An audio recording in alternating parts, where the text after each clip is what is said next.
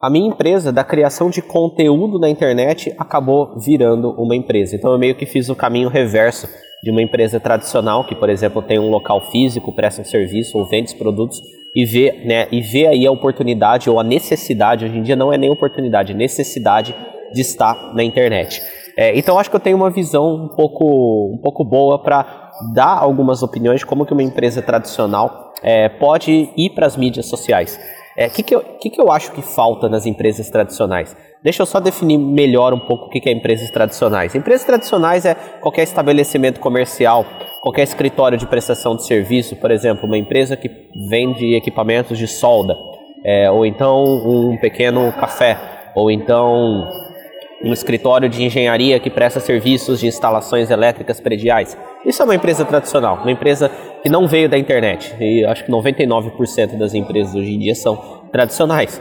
É, não sei nem porque tradicionais é o nome que a gente usa, mas enfim. O é, que, que acontece? Eu, o que, que eu acho que falta nessas empresas quando elas tentam ir para a internet é o fator humano. Definitivamente, ninguém tem saco para ficar lendo um site institucional. As pessoas elas só se conectam com um site institucional, aquele quem somos, visão, valor, não sei o que, quando elas de fato estão procurando o que a sua empresa faz, ela vai lá no Google e procura equipamentos para solda Ribeirão Preto, cidade. Né? E aí ela acha o seu site, ela entra lá e a primeira coisa que ela vai procurar é o preço. É, se ela não acha o preço, às vezes ela pega o telefone e entra em contato com você. É, só que quando você faz isso, você está pegando os clientes que já, de certa forma já estão quentes. Eles já estavam procurando o produto que você oferece. Como que você pode humanizar isso daí?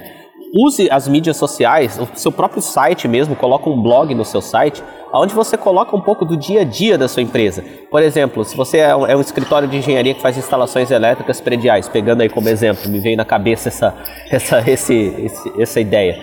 É, coloca, você pode alimentar suas redes sociais, olha, mais um prédio concluído, e aí bota uma foto dele, ou então bota uma foto da equipe trabalhando é, com os equipamentos GPI. Então, olha só, pessoal com os equipamentos é, segurança em primeiro lugar, é, nossa equipe valoriza a segurança, não sei o que, bota a equipe trabalhando. É, aí, aí no dia seguinte, mais um dia de trabalho, bota o pessoal, uma foto do pessoal do escritório feliz da vida ali, é, bota a secretária feliz, tal, começando.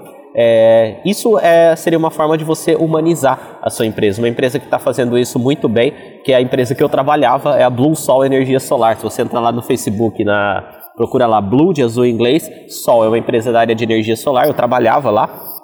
E depois que eu saí, a gente ainda fez algumas consultorias juntas na área de lançamento de produtos digitais.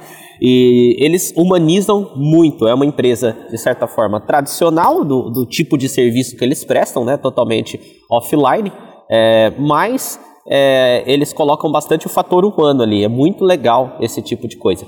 É, inclusive, enquanto eu gravo isso aqui, eu abri é, o site, eu abri o Facebook só para ver e é exatamente o que eu falei. Ó, tem a equipe lá trabalhando num novo projeto, a equipe em cima do telhado. É, é uma bela de uma ideia, assim, é uma forma de você humanizar. Outra forma é você gerar conteúdo, só que não conteúdo tentando vender. E claro, a venda ela vai vir por consequência. Por exemplo, você pode ter um blog onde você ensina sobre o trabalho que a sua empresa presta. É, por exemplo, Vamos voltar ao exemplo da, da empresa de, que vende equipamentos para solda. É, cara, existem infinitos tipos de equipamentos para solda. Existem vários casos diferentes, equipamentos diferentes, é, tipos diferentes para resolver problemas diferentes.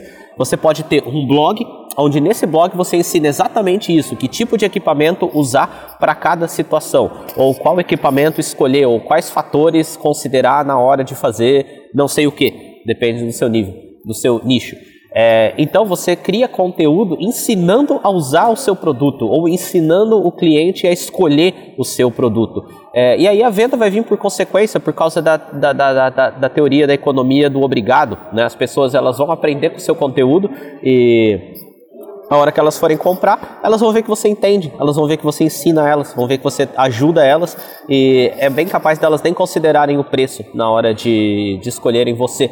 É, você tem que lembrar que enquanto existem ali 3% de clientes em potencial que já sabem exatamente o que eles querem, eles só vão ali, é, eles só procuram o preço, vão lá e compram do mais barato, existem outros 97 que não sabem qual produto escolher. E se você ser a pessoa que ensina eles, que você dá conhecimento para eles, é, eles vão desenvolver uma sensação de gratidão com o seu negócio, eles vão se conectar com o seu negócio e vão acabar é, possivelmente comprando de você ou pelo menos recomendando para alguém, ou pelo menos você vai estar tá criando aí uma imagem boa do seu negócio, uma reputação boa, que no longo prazo isso vai virando uma bola de neve e, e resulta em muitas vendas. Ou seja, negócios tradicionais, eles têm tudo para usar as mídias sociais e os blogs para aumentar suas vendas. O problema é que a maioria não sabe fazer isso e, infelizmente, esse pequeno empresário, dono desse negócio, enxerga as coisas de forma muito quadrada e ele não consegue ver a, a, o, o mundaréu de informações, o mundaréu, o mundaréu de possibilidades que existe quando você cria, é, quando você resolve gerar conteúdo na internet e humanizar o seu negócio. Eu sei disso porque quando eu converso com eles e dou as ideias, é, é crença limitante atrás de crença limitante. Então eu espero que com esse áudio eu consiga pelo menos uma pessoa se empolgar é, a humanizar o seu negócio através da internet. Então é isso aí, essa é a reflexão de hoje aí. Espero que você tenha gostado e é isso aí, te vejo no próximo episódio.